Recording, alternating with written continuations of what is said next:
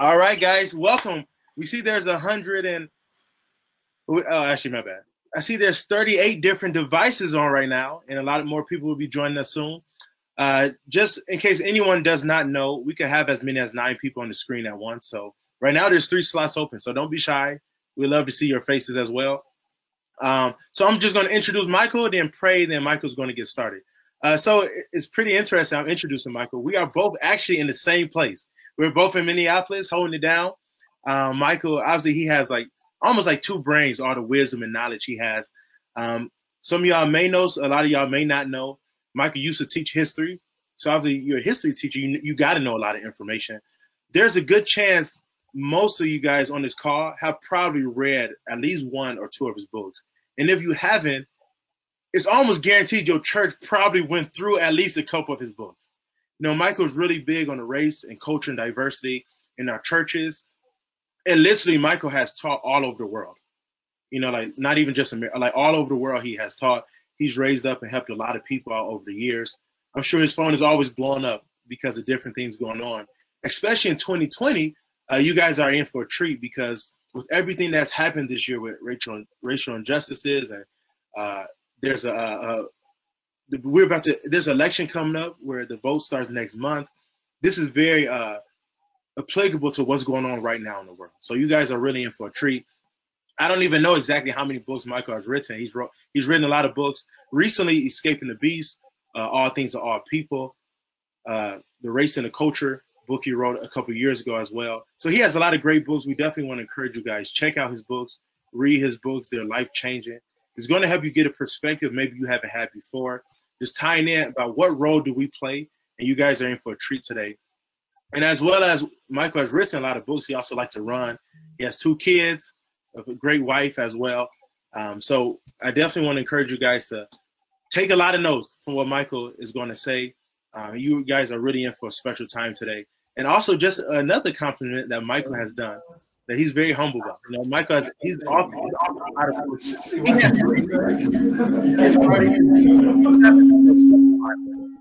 Just incredible things Michael has done over the years. So with that, I will pray, and then I'll hand it over to Michael. Thank you, God, for bringing all of us here this afternoon on this call, God. I pray that people get a lot of stuff from Michael's lesson, and people really marinate on what he's going to say and how this applies to their life. And I'm sure after this call, some people will be called to action, God. Pray that you continue to use Michael in a great way, God. Speak through him, speak through the Spirit.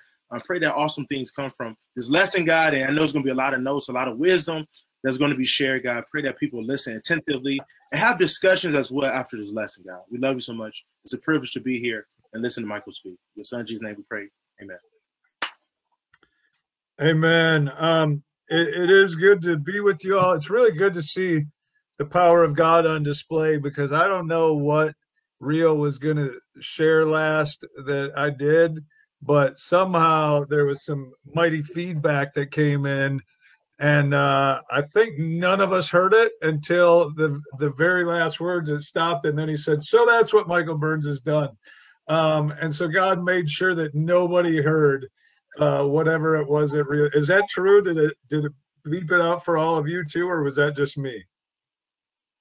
Yeah, nobody heard it. See, Rio, the power of God. Whatever shade you were trying to throw at me, God stepped in. So, amen. No, but it is.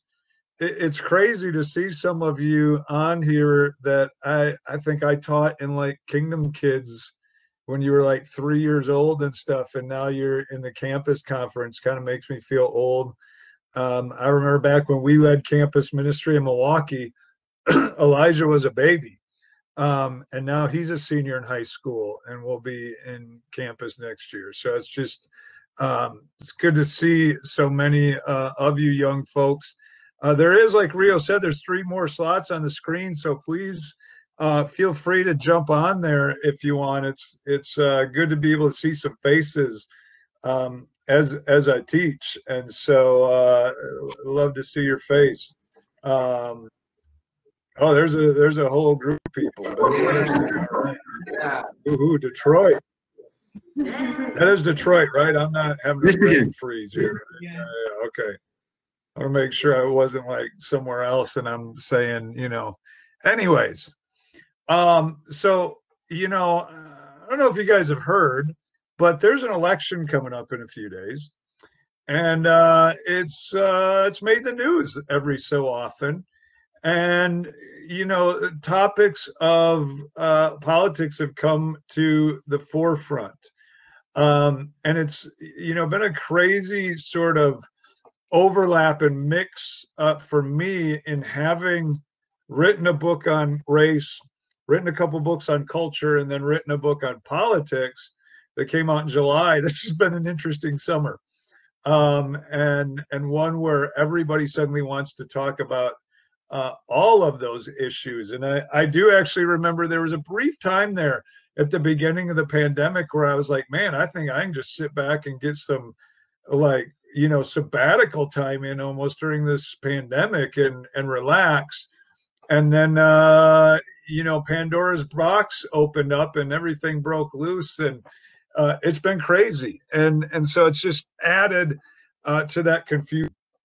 And so let me say at the beginning, what I'm going to try to talk about here today is some broad strokes, some principles and ideas that maybe we can take and apply as we start to think through these things. And, you know, when you have 45 minutes, we're not going to be able to get into a lot of nitty gritty and specifics and things of that nature, but I'm going to try to give us a broad direction that will help. If you want to get more into specifics, then given the time limitations here, the only thing I can say is I do have the book. I have a copy here, Escaping the Beast, Politics, Allegiance, and Kingdom.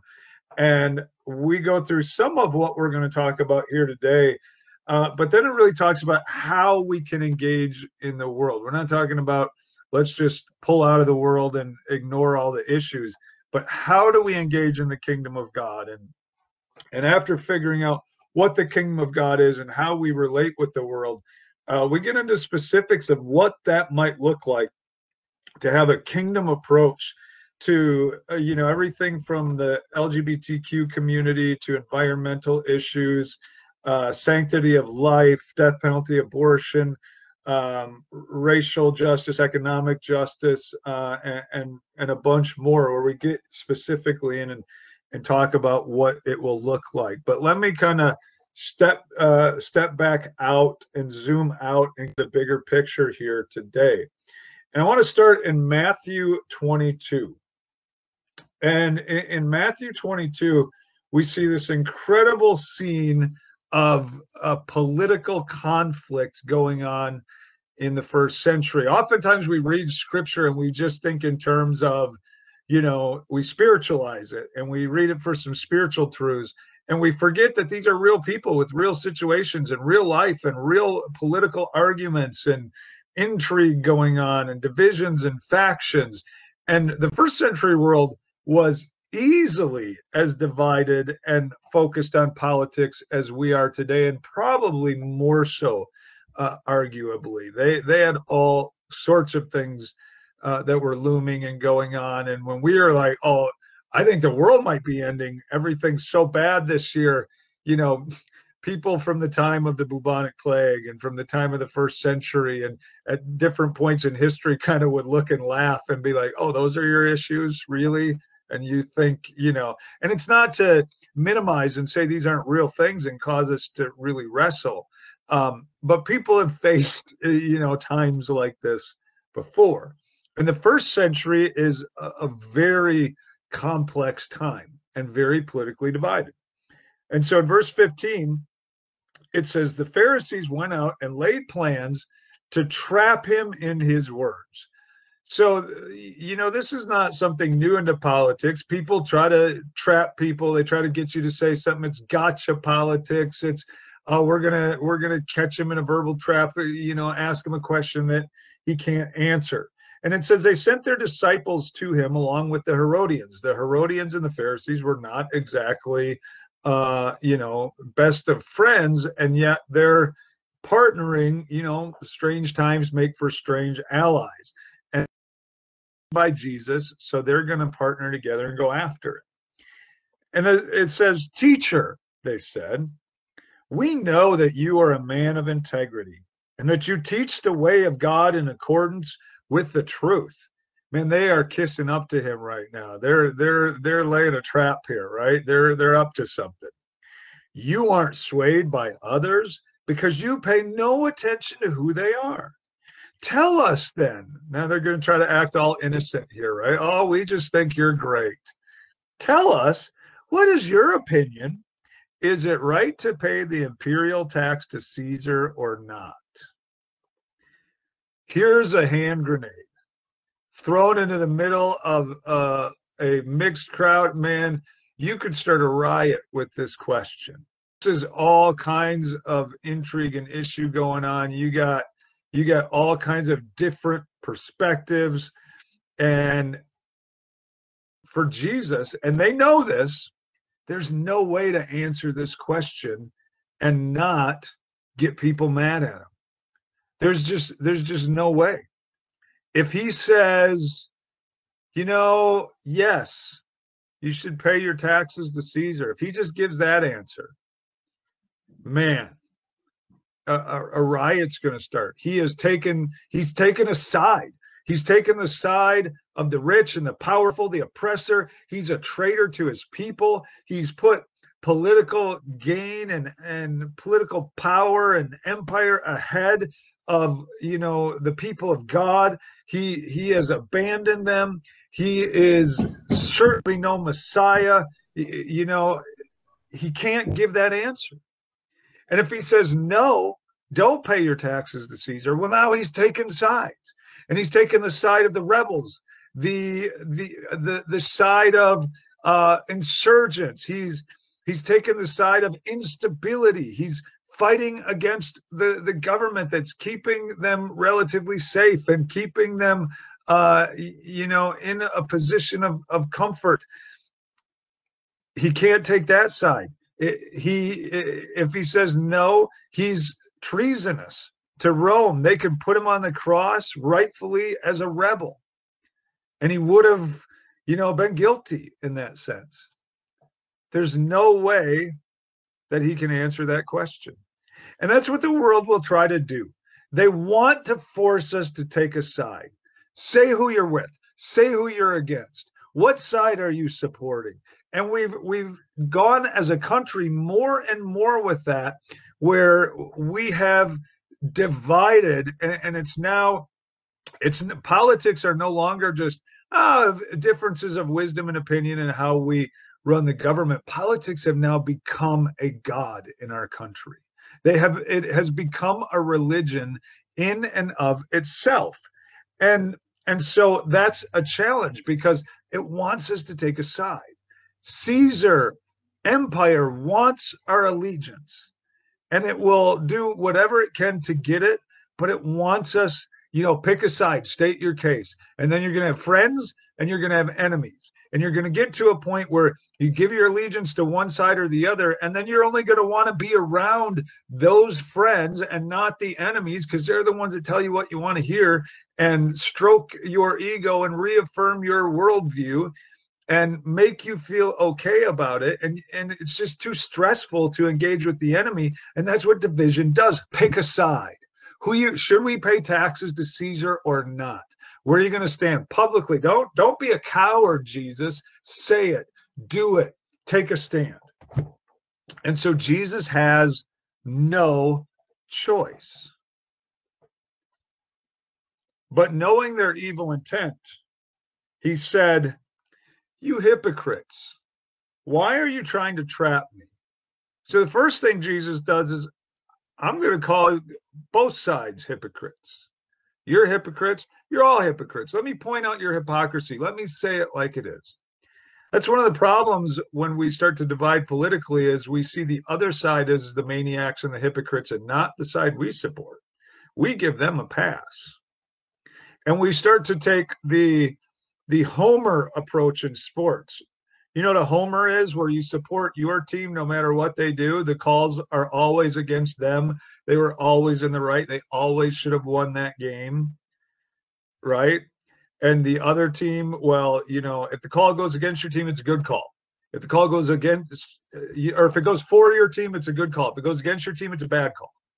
And we start to apply that into the political world. And we only want to hear good things about our side, and we dismiss it, and we become hypocrites. And Jesus exposes that.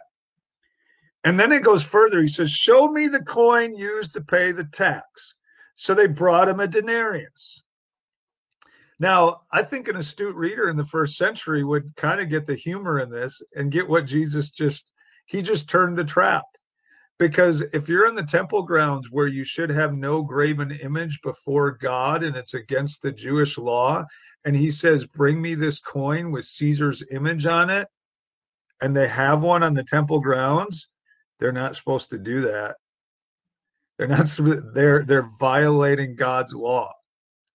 So Jesus has exposed them as hypocrites. He called them hypocrites, and then he exposes them as hypocrites. Because he's not taking a side. They're demanding that he take a side. He's going to present a new option. Whose image is this, and whose inscription? Caesar's, they replied. Then he said to them, so give back to Caesar what is Caesar's, and to God what is God's. Now, what did he say here? Is it just that he said, hey, you know what, pay your taxes and go to church? I don't think that's what he's saying. That wouldn't be that revolutionary. And notice in the next verse, it says, when they heard this, they were amazed. And so they left him and went away. What did he say to their ears that was so amazing?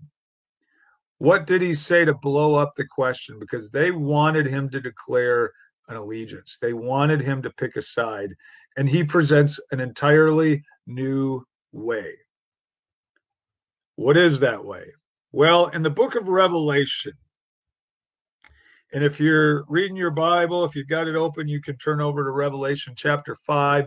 But in that book, John says, I'm going to show you, and this is chapter 1, he says, I'm going to show you the revelation about Jesus Christ in signs and symbols. I'm gonna try to describe to you the vision that I had. And so it's very symbolic. And in chapter 4, he says he has this vision, and he went into the throne room. You can see the throne room of God, and there are 4 living creatures that kind of represent all of creation, and they're circling around God the way creation should, praising him and singing, holy, holy, holy is the Lord God Almighty. And then in chapter 5, he says, then I saw in the right hand of him who sat on the throne a scroll with writing on both sides and sealed with 7 seals. What's in that scroll? Well, if we're going to shorthand it, it's the solution to all the problems of humanity. It solves the problems of the world, the separation between God and man, the division, the hate, the violence, the war, all of the sin that we have. Think of how much evil there is in the world right now. Right now, as we sit here on this call, it's very likely that someone somewhere in the world is being murdered right now. Somebody is being robbed right now. Somebody's identity is being stolen right now.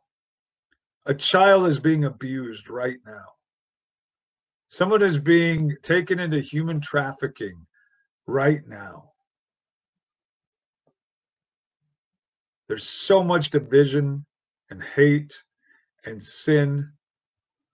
And John looks and he says, in his right hand is a scroll with the answer to all of that, with the answer to our division.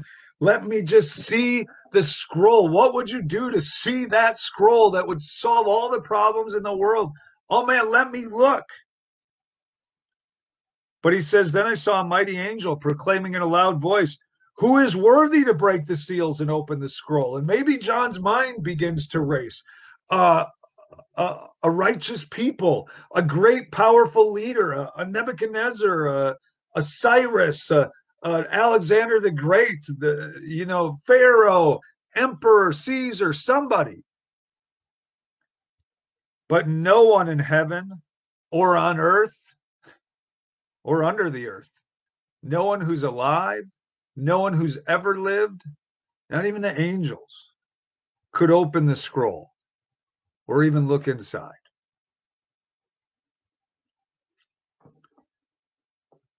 How crushing. And John says, I began to weep and weep. That's an appropriate response, isn't it? With that much right there and no one can access it. Then, just when all seems lost, he says, one of the elders said to me, see, do not weep. See, the Lion of the tribe of Judah, the Root of David, has triumphed. He is able to open the scroll and its seven seals.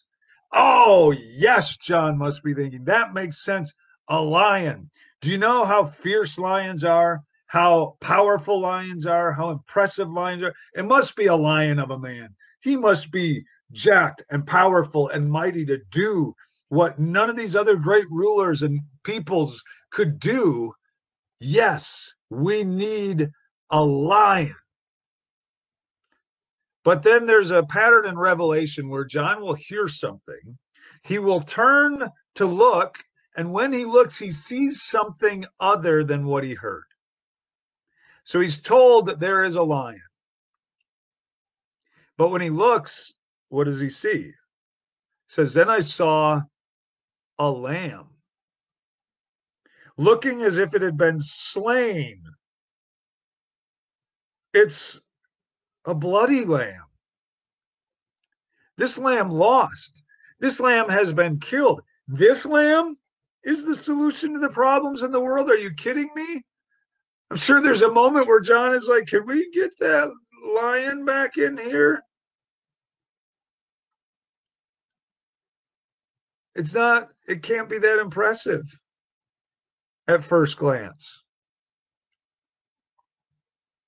And there's a comparison and contrast that runs throughout the book of Revelation that we're supposed to see. See, God has his lamb, and the dragon has his version. The dragon has a beast. And in chapter 13 of Revelation, the beast arrives, and the beast has horns and heads and crowns everywhere. All these things in the first century, these are all symbols of power, of strength, of might.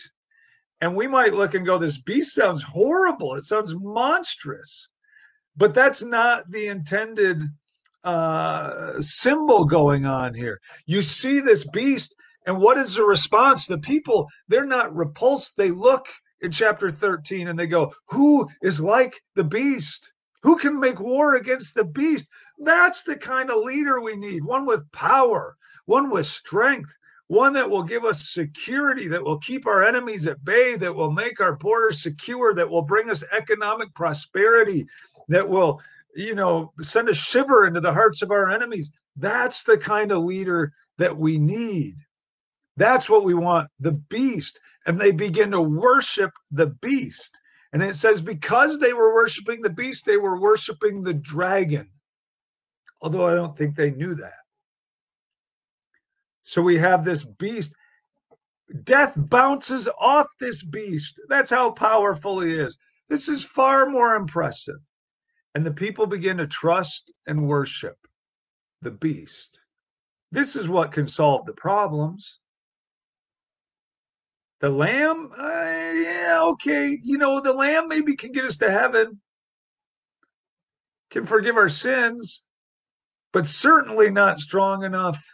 We forget that there's a lion inside this lamb, that it has a true power. And that's the message of the book of Revelation, is this lamb really is the solution to the problems of the world, that it's not the beast, it's not political power. That will not get it done. In chapter 12, we get this picture of the people of the Messiah who overcome their enemies through the word of their testimony and the blood of the Lamb, and that's it. In chapter 19, Symbolically, we see all the kings and armies of the world amassed against the rider on the white horse, as though it's some scene out of Avengers Endgame. All the armies are amassing, and here comes this rider on the white horse, and he defeats all his enemies. But if you read chapter 19, there's no actual physical battle. It says he has two things.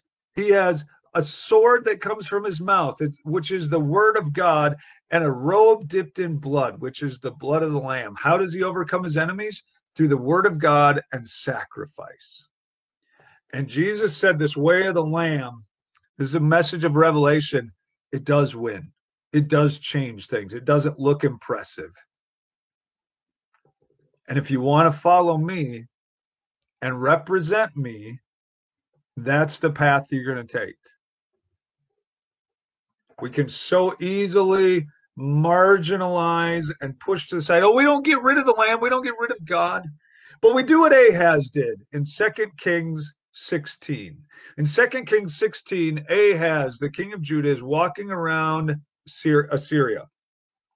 And he's hanging out with Tiglath-Pileser, the king of Assyria, and he sees the pagan altar that they have there. And he goes, oh, that's so much more impressive than the one we have back at the temple. I love that one. Can I get a blueprint of that? And he makes a blueprint. He sends it back to Jerusalem and has a pagan altar built and put in the temple. But he doesn't get rid of God's altar. He just moves it over to the side and puts the pagan one next to it. And he says, we'll use both. We'll sacrifice on both the pagan altar and God's altar. It's the best of both worlds. We can do both. But it does not please God, because split allegiance is no allegiance at all. Paul says in Romans chapter 10, verse 9, that when people reminds them that when they were preparing to be baptized, calling on the name of the Lord, in verse 13, he says in verse 9, you declare with your mouth that Jesus is Lord. That might sound like a really spiritual phrase to our ears. But in the first century, the common saying was Caesar is Lord. Caesar is the one that will solve the problems of the world. Caesar and Rome were the one that were going to bring peace on earth and goodwill toward men. They went out and they declared, the Greek word at the time was the euangelion. It was a declaration about good news about Caesar, some proclamation about the king. And that word euangelion is translated good news or gospel. So the Christians took this Roman word and said, oh no, the real good news is about Jesus. Jesus is the real king. Jesus is the real Lord.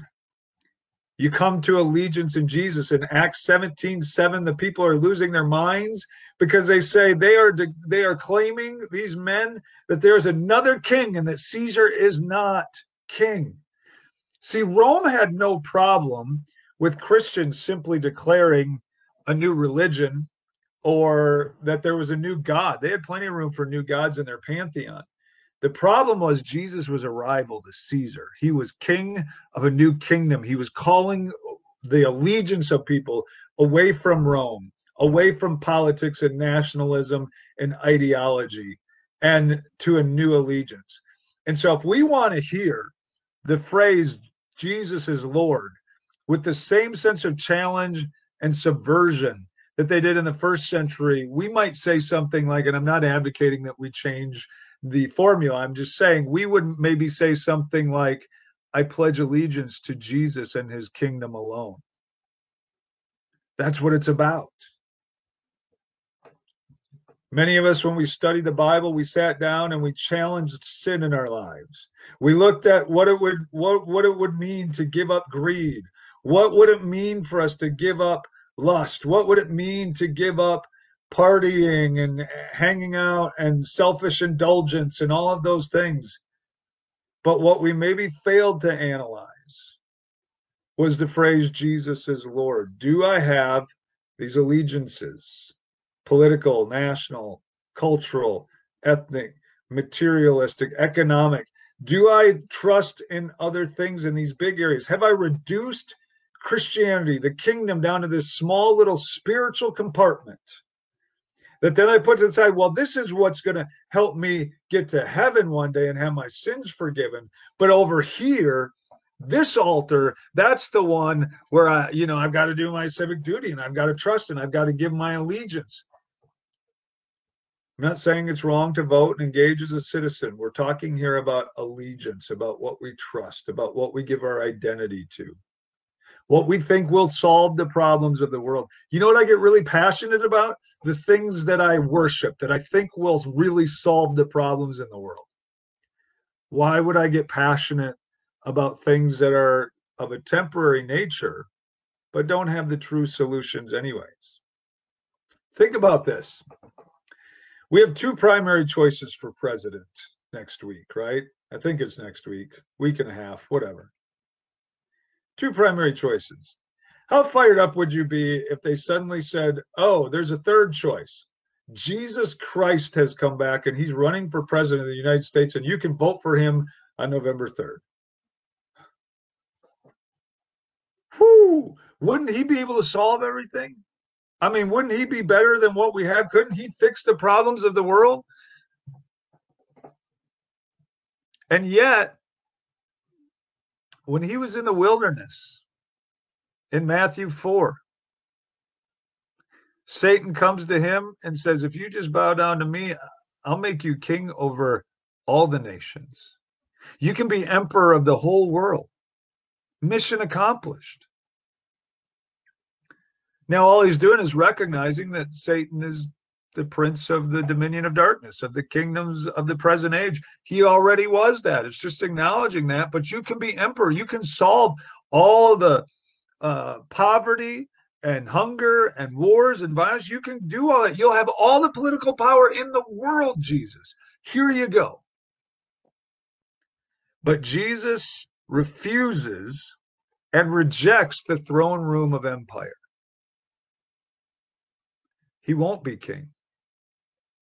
They keep trying to make him king. Pilate asks him on his last night, aren't you a king? And in essence, Jesus says, I am, but not the kind of king you think.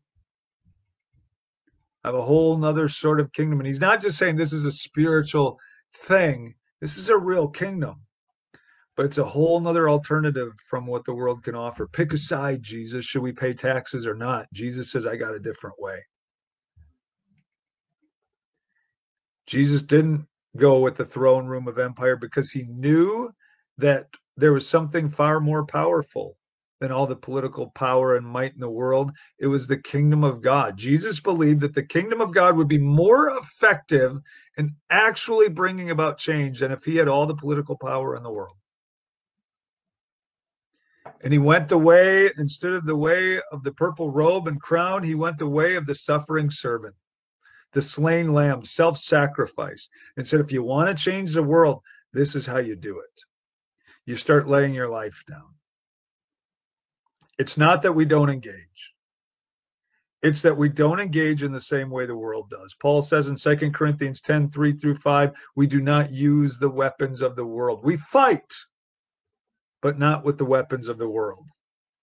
The kingdom was a new option. It was a new way of living. It was a renewed humanity. That's what the early Christians believed. This is God stepping in and doing something that was not previously available.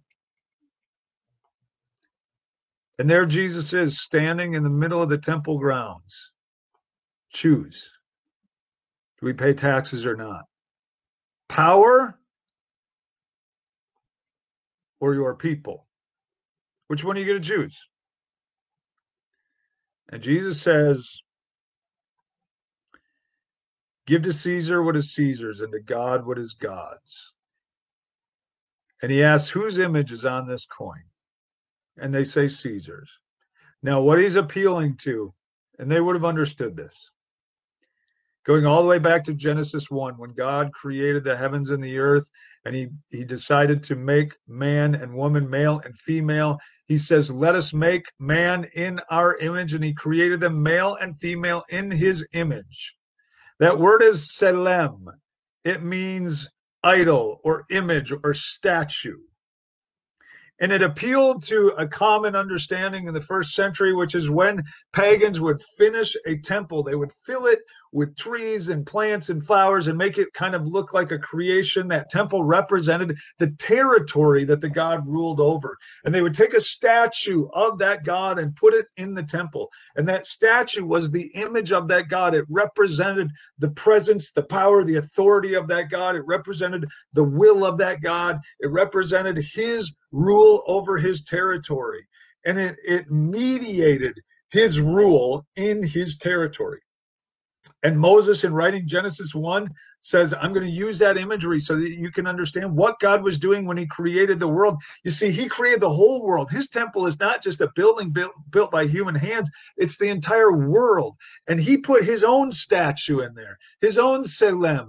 It's human beings. We are the image bearers. We are the mediators of his presence and his will over his territory, showing the world what it looks like to live with God as king. And so as we enter into Christ and we are being renewed in the image of God, we become once again the image bearers, showing the world how to live a different way, how human beings were supposed to live on the world, not through divided means with the only status we can have as political power to fix things. We have access to a whole new solution. Give to Caesar what is Caesar's. If this coin represents the power and presence and the solutions of Caesar, if this represents what he can do in the world, then give him his little coin. But whose image is imprinted on you? To whom do you belong? Who should you be representing? Who should you be living for? Whose presence and power should you be mediating and showing to the world? Give to God what is God's. Be salt and light and a city on a hill. Now, the one thing that those three things have in common is that you know when they're all present. There's no mistaking when salt is put on a dish. There's no mistaking when light enters a room, and there's no mistaking when you see a city on a hill from a distance. So what does it look like to be these image bearers, to bear salt and light in politically divided times? What does it look like to give to God what is God's? See, Jesus presented a third option, a new way. That's why they were so amazed. What does it look like? Well, I think there's a few quick things I want to mention here. Number one, it means being good news for the marginalized. In Luke chapter 4, verse 18 and 19, when Jesus gives his first public sermon and he's explaining the kingdom of God, he says, the kingdom of God is good news for the poor, the oppressed, the blind, the prisoner. In other words, the marginalized. Those who have been cast out of society, those that are on the downside. He doesn't demonize them. We're not talking about how they got there, but they are on the bottom. And the kingdom is for those people. It's for the poor in spirit. It's for the mourners. It's for the ones that everybody would think they've been cut off by God. They have no chance. They have no power. They have nothing impressive. The kingdom stands with those people. We stand for the marginalized. That should be the instinct of the kingdom of God. Sinners flocked to Jesus. The poor flocked to the early church. Who's flocking to us? Are we known for standing with the marginalized?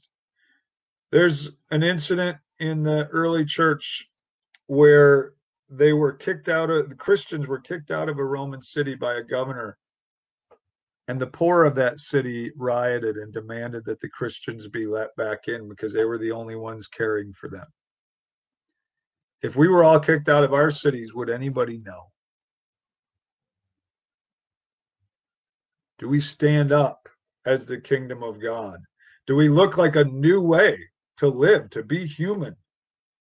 See, when we give our political allegiances or our national allegiances, we start to look just like everybody else in the world. We just look like a nationalistic group or a political group or whatever. If our solutions and our rhetoric and our actions look just like the world's, then what's the point of the kingdom of God? It's good news for the marginalized. And that will leave us realizing that in our current situation, there is no one group that has a consistent kingdom approach to the marginalized. There is no one group that stands up for the poor, the prisoner, those treated unjustly racially, the unborn. We might overlap at times with one side of the world's arguments or the other, but we have to be the kingdom and not worry about these political allegiances. We have to be a new option with a new way. Number two, if we follow Jesus, we will be persecuted. In 2 Timothy chapter 3, verse 10, it says, "You, however, know all about my teaching, my way of life, my purpose, faith, patience, love, endurance, persecutions, sufferings, what kind of things happened to me in Antioch, Iconium, and Lystra, the persecutions I endured, yet the Lord rescued me from all of them. In fact, everyone who wants to live a godly life in Christ Jesus will be persecuted." Now, I'm not talking about persecution of like being contradicted or disagreed with. I'm talking about radical, that was 2 Timothy 3, 10 through 12. I'm talking about radical sense of the world rejecting us, persecuting Christians. Paul says, if you are following Jesus, you will be persecuted. If we truly stood up for the poor and the marginalized, we will be persecuted by the powerful. There's no question. If we stand up and love our enemies, which will be our next point, we will be persecuted. Can you imagine living in a country where you say, you know, I don't deny the right of this nation of the present age to go to war, but as people of the kingdom of God, it's our job to love our enemies. You think that's not going to get persecution? I think if we really were following Jesus, we would be persecuted.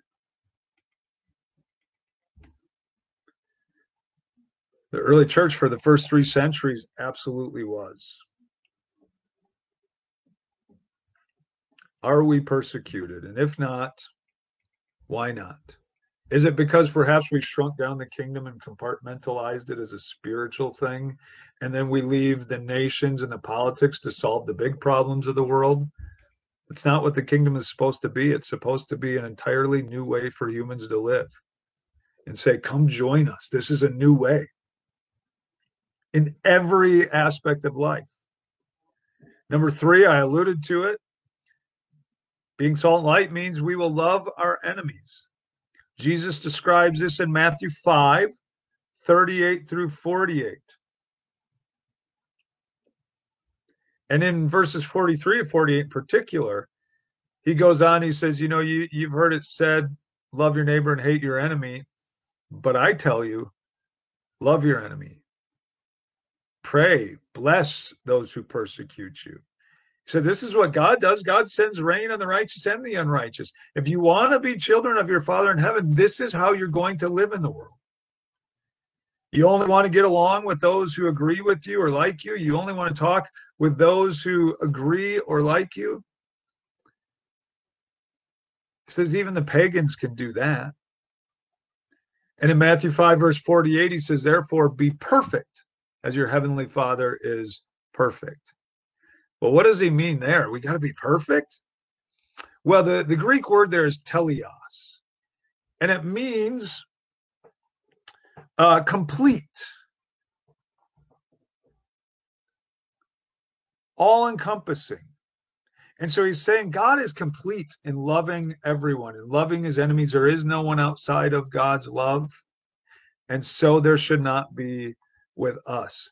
One of the realities of life is when we began to stand up for the marginalized and speak out for the oppressed and against injustice, it's a very short trip to begin to hate the oppressor, to begin to, oh, they're evil, and they're he's an idiot, and they're monsters, and they're, you can't even be a Christian and support that. And how did those people, because when we stand up against injustice, there will be a natural pull to hate the oppressor. But Jesus says that's not so with us. That's not how we're going to do it. This is a new way to live. This is a new way to respond to the world. And if you go, well, that's not fair, that's not just, that's not right, what is more unfair than the cross of Jesus Christ? And yet Jesus says, if you want to follow me, pick up your cross. This is how we're going to roll. This is how we're going to do it. Loving enemies is really hard. But it's how we show we're different. The world can't figure that out. We can. Number 4, we reject power. Well, how do we do that? Man, the world's all about power. That's how you make change. It's the beast. That's what'll get things done. You got to have power. You got to get laws passed. You got to force people. You got to legislate morality. You got to show people. How does that get people any closer to the kingdom of God? That's the challenge of the kingdom of God. The minute you begin to force it or enforce it or legislate it on people, it stops being the kingdom, because it's no longer a choice to lay down your life for others. That's what the kingdom is. All we can do is live out this radical new way of life and invite people to it. And we get engaged in the world. We don't just go off in some commune and say, let's all be comfortable and live together, laying our lives down for one another. That's not the kingdom either. We're salt and light. We're there. We're in it. We're in the problems of the world, addressing them, but not using the weapons of the world, using the weapons of the kingdom.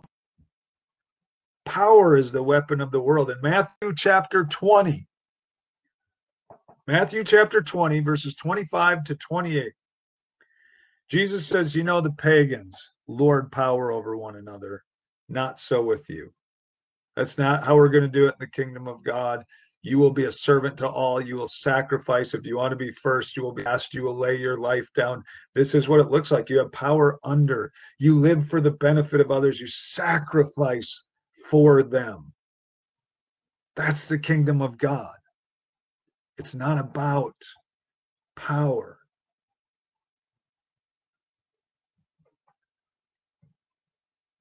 That's a different way of living. And there's an instinct that goes, no, but that's not going to change anything.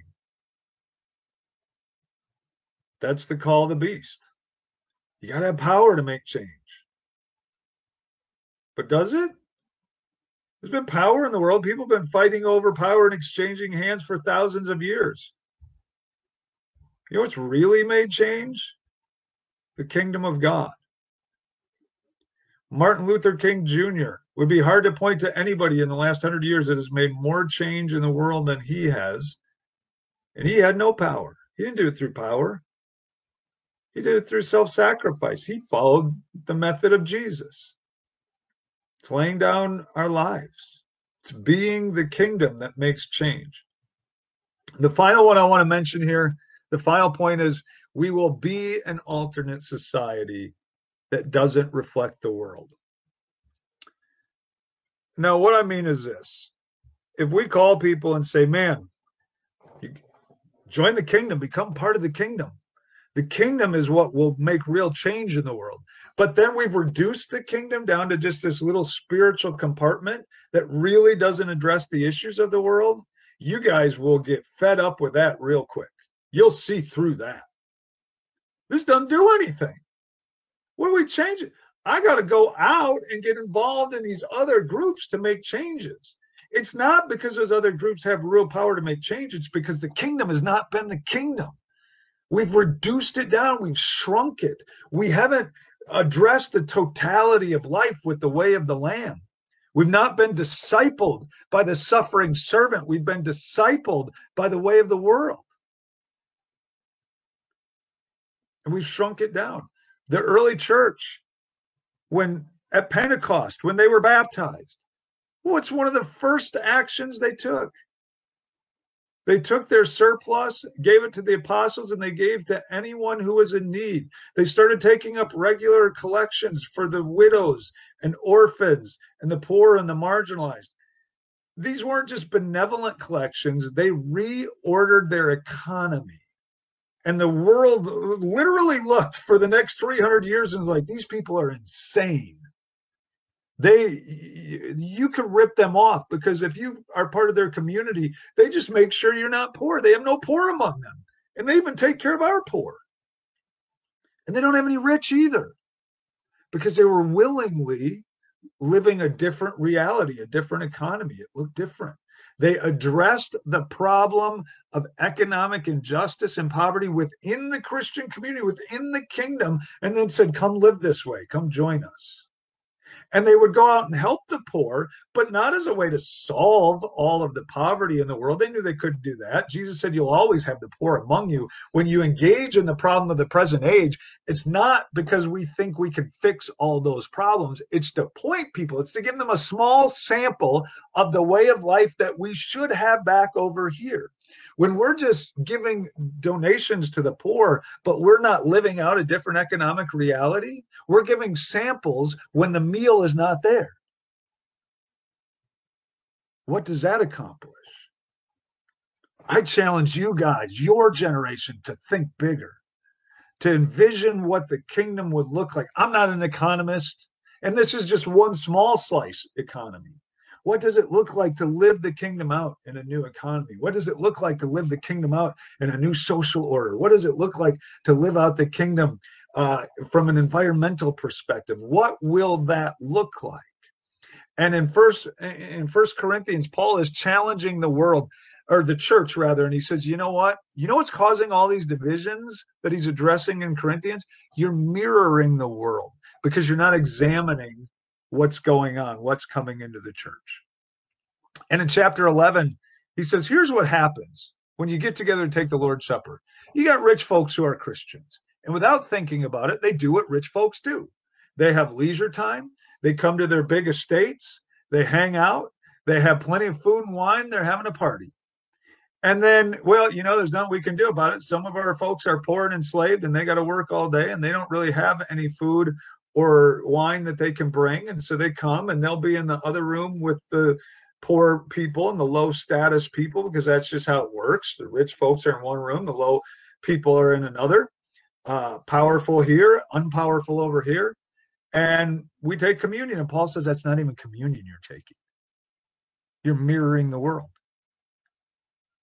And in chapter 12, he says, look, this is not how the body works. And in verses 21 to 26, and we're running out of time, so I can't go into it. But basically, he says, you've got to look at who is marginalized in the world. Who is, you know, what are the inequities, the racial housing segregations, the injustices in the justice system, the inequities in education and economy.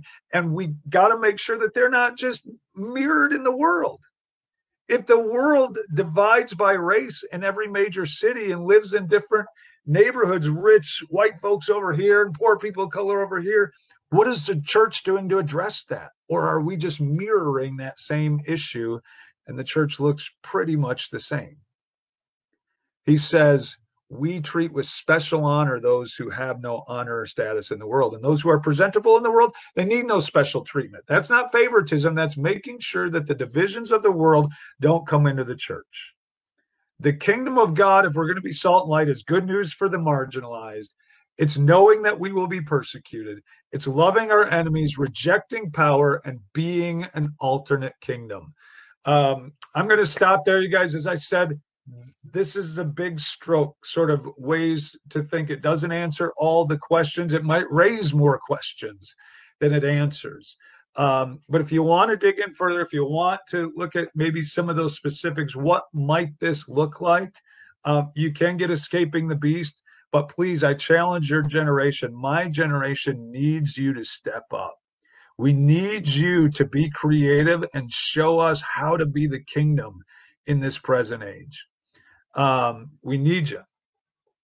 And so go out, study it out, think about it, and be the kingdom. Rio, I'm going to turn it back over to you. We're done right now at 12:30. Is that right? So, no, thanks a lot, Michael. Yeah, so if you want to, you could take maybe a couple responses, not too many. But I just want to respond. Great job, Michael, on the lesson. So many great points. We definitely got some scriptures in the chat. Feel free to, give Michael a hand wherever you're at. Great job, Michael. Feel free if you have, maybe we can take a couple questions, not too many. If you have a question, we would like for you to be on screen. But you can put in the chat first if you have a question. We may take maybe a few, maybe 3 to 5, but not too long. But feel free, like Michael said, he got Escaping the Beast, he got other books. And maybe, Michael, you can put your email, maybe contact if they wanted to send you more information as well. But thanks a lot, Michael. We appreciate it. Yeah, I'm on Facebook. I can put my email in there, but I can't honestly promise that I'm going to be able to personally correspond with everybody. I'll do my best, but I can get pretty swamped. So I will give it. And you can write me or you can hit me on Facebook. Although I know most of you are like, Facebook's for old people. I get that. So if you're not on Facebook, I do have Instagram and stuff, but I don't use it so much. Michael, did you have a time for maybe just a couple questions? If somebody had any? Yeah so that if you want to stay around, so we are. One second. So we are done with this session. So, but if you have a question, maybe we get a few responses before we wrap up. But lunch is transitions in person, or you got something else, you can go, or you can hang around and listen to a few responses. Maya, I know you said you had a question. You go ahead. Yeah. First off, thanks so much for this. I think it was super helpful. I think I found myself like going from one end of the spectrum, right? So being like super, if I feel like I'm engaging in social issues or whatever you call it, like I just found myself getting really angry, you know what I mean? And kind of like getting swept up into the emotions of it, and then getting bitter towards people who aren't minorities, right? Or the other end of the spectrum where I just thinking that's like. Good night. Sorry, a bird just flew into my window. Like this big old bird just hit my window. I was like, it's okay. Go ahead. Sorry. And so I know you were saying how like the way for us to fight as disciples is sacrifice and the word of God. And I first have to pray to even get my heart there, right? Because that's hard. But also like my question is, what does that look like practically, I guess, if you have any examples like off the top of your head, like sure, quiet times, right? And praying for the people who are hurting right now, but like, I guess, what does sacrificing look like? And then using the word of God for like this season now.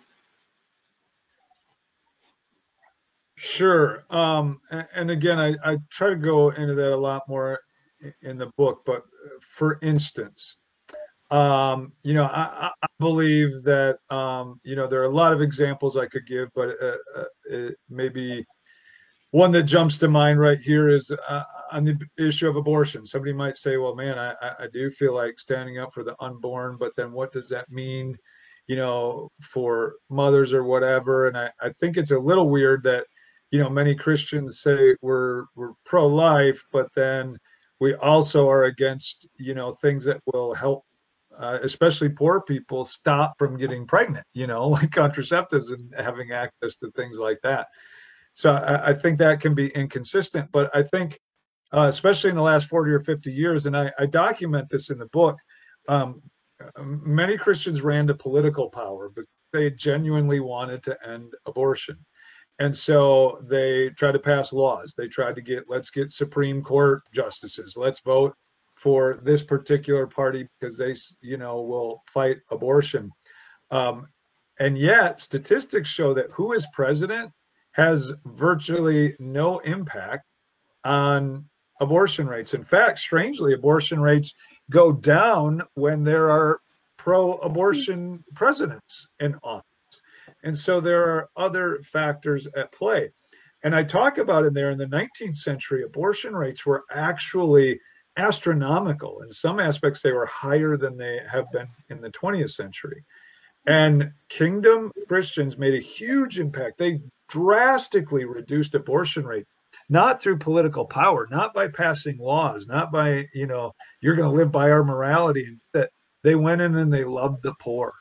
They helped counsel young women. They set up programs for the poor. They helped with adoptions. They helped support mothers. They got them safe conditions. They agreed that, hey, if you have this child, we'll help pay for this child's life. We'll help financially. They didn't put it off on the government. A lot of times in this, you know, in these times, we will go and we'll say, man, I'm pro-life. I went in every 4 years and I pulled the lever and voted for a pro-life candidate, done all I can do. But that's not true. We haven't actually applied the kingdom. We haven't laid our lives down for the benefit of people financially, our time, our, you know, risk being demonized by, you know, whoever for taking these kind of stances. You know, you start saying things like, man, we should help get contraceptives to people who need it. We should help the poor and get health care and things like that. You're going to create enemies. You're going to get persecuted. That's getting your hands dirty and getting involved with kingdom methods of loving and saying, you know, it's not our arena. Now, there are times, and I talk about this in the book, where we may very carefully and with great discernment say, you know, we're going to engage and help pass some laws, and they're very careful and thought out from a kingdom perspective. But oftentimes what we've done is the church has just abdicated our role. We've just turned it over to money, power. Hey, go do this. Let me pull this lever. And we haven't sacrificed. We haven't gotten involved. We haven't shown people the kingdom. We haven't loved. We've shown judgment over mercy rather than mercy over judgment. You know, and the church, and a lot of you guys know this. You go on the campus, what are Christians known for? Judgment more than mercy. And it's because we've, I think, appealed to the wrong weapons, and we haven't been really creative about weapons of the world. So that's just one example, maybe, that helps start thinking that direction. Awesome. Well, thanks a lot for the question. Is there anyone else who has like a question? Maybe a couple more and we'll wrap up. Okay, so Rachel, I know you have a question. I'll ask a question. I would say you could go after Joshua, but I would say come on screen so Mike could see you, so you can ask a question to him as well. All right, go ahead, Joshua. Okay, sweet. Well, it's just a small two question thing.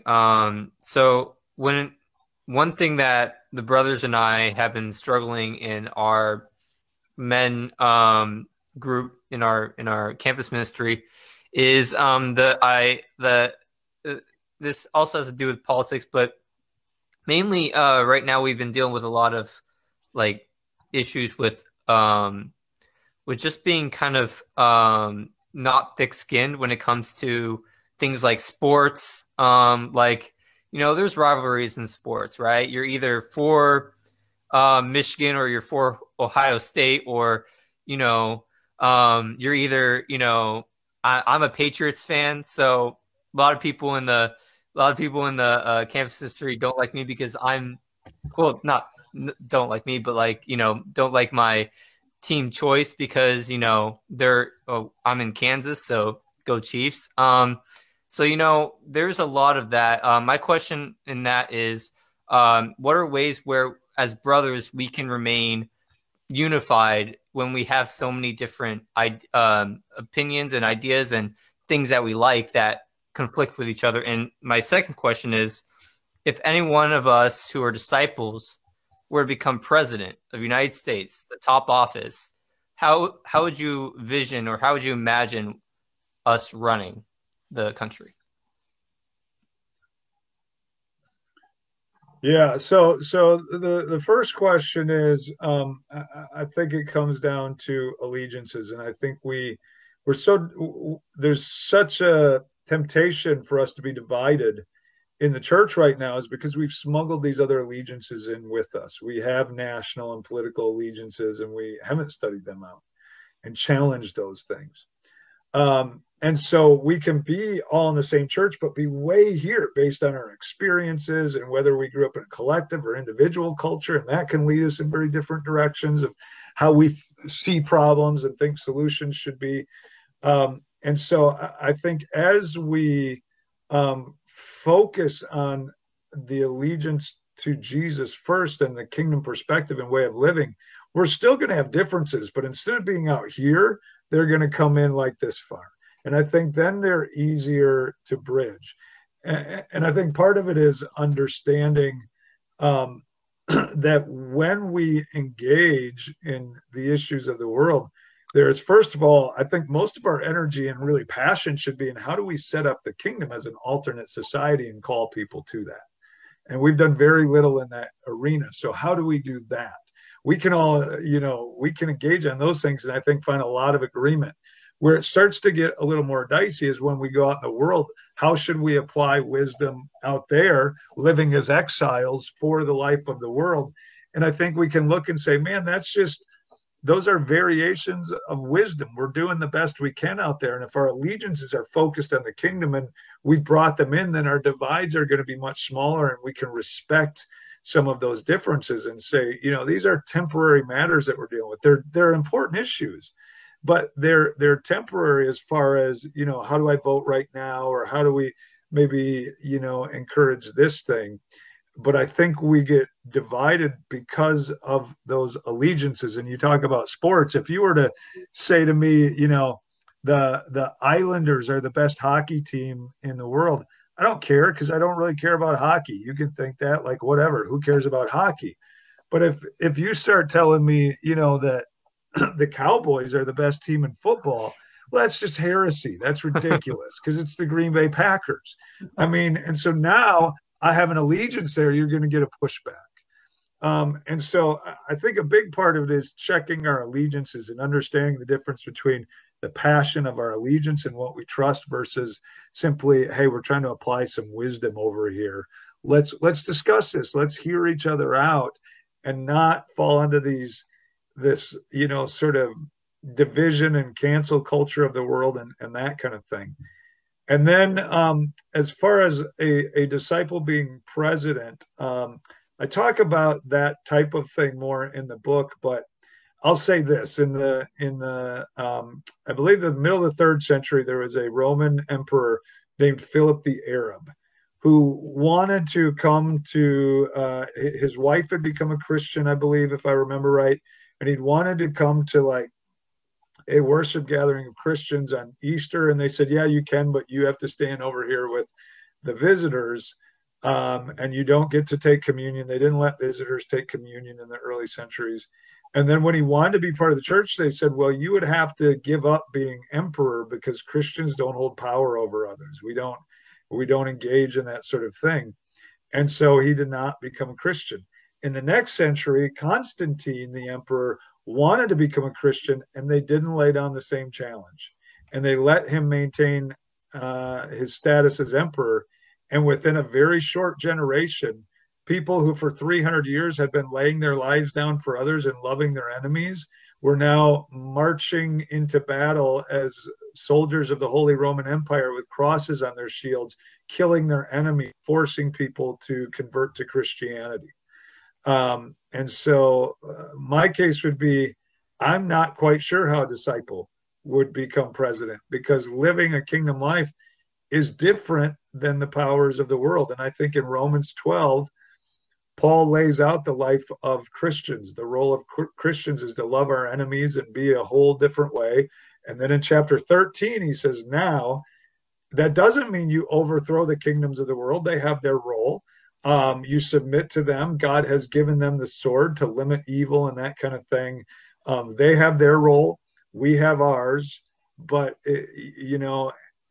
it's difficult to engage in their role. The early church did not engage in politics. They didn't believe in it. They engaged in the world's issues, but as the kingdom and not through political power.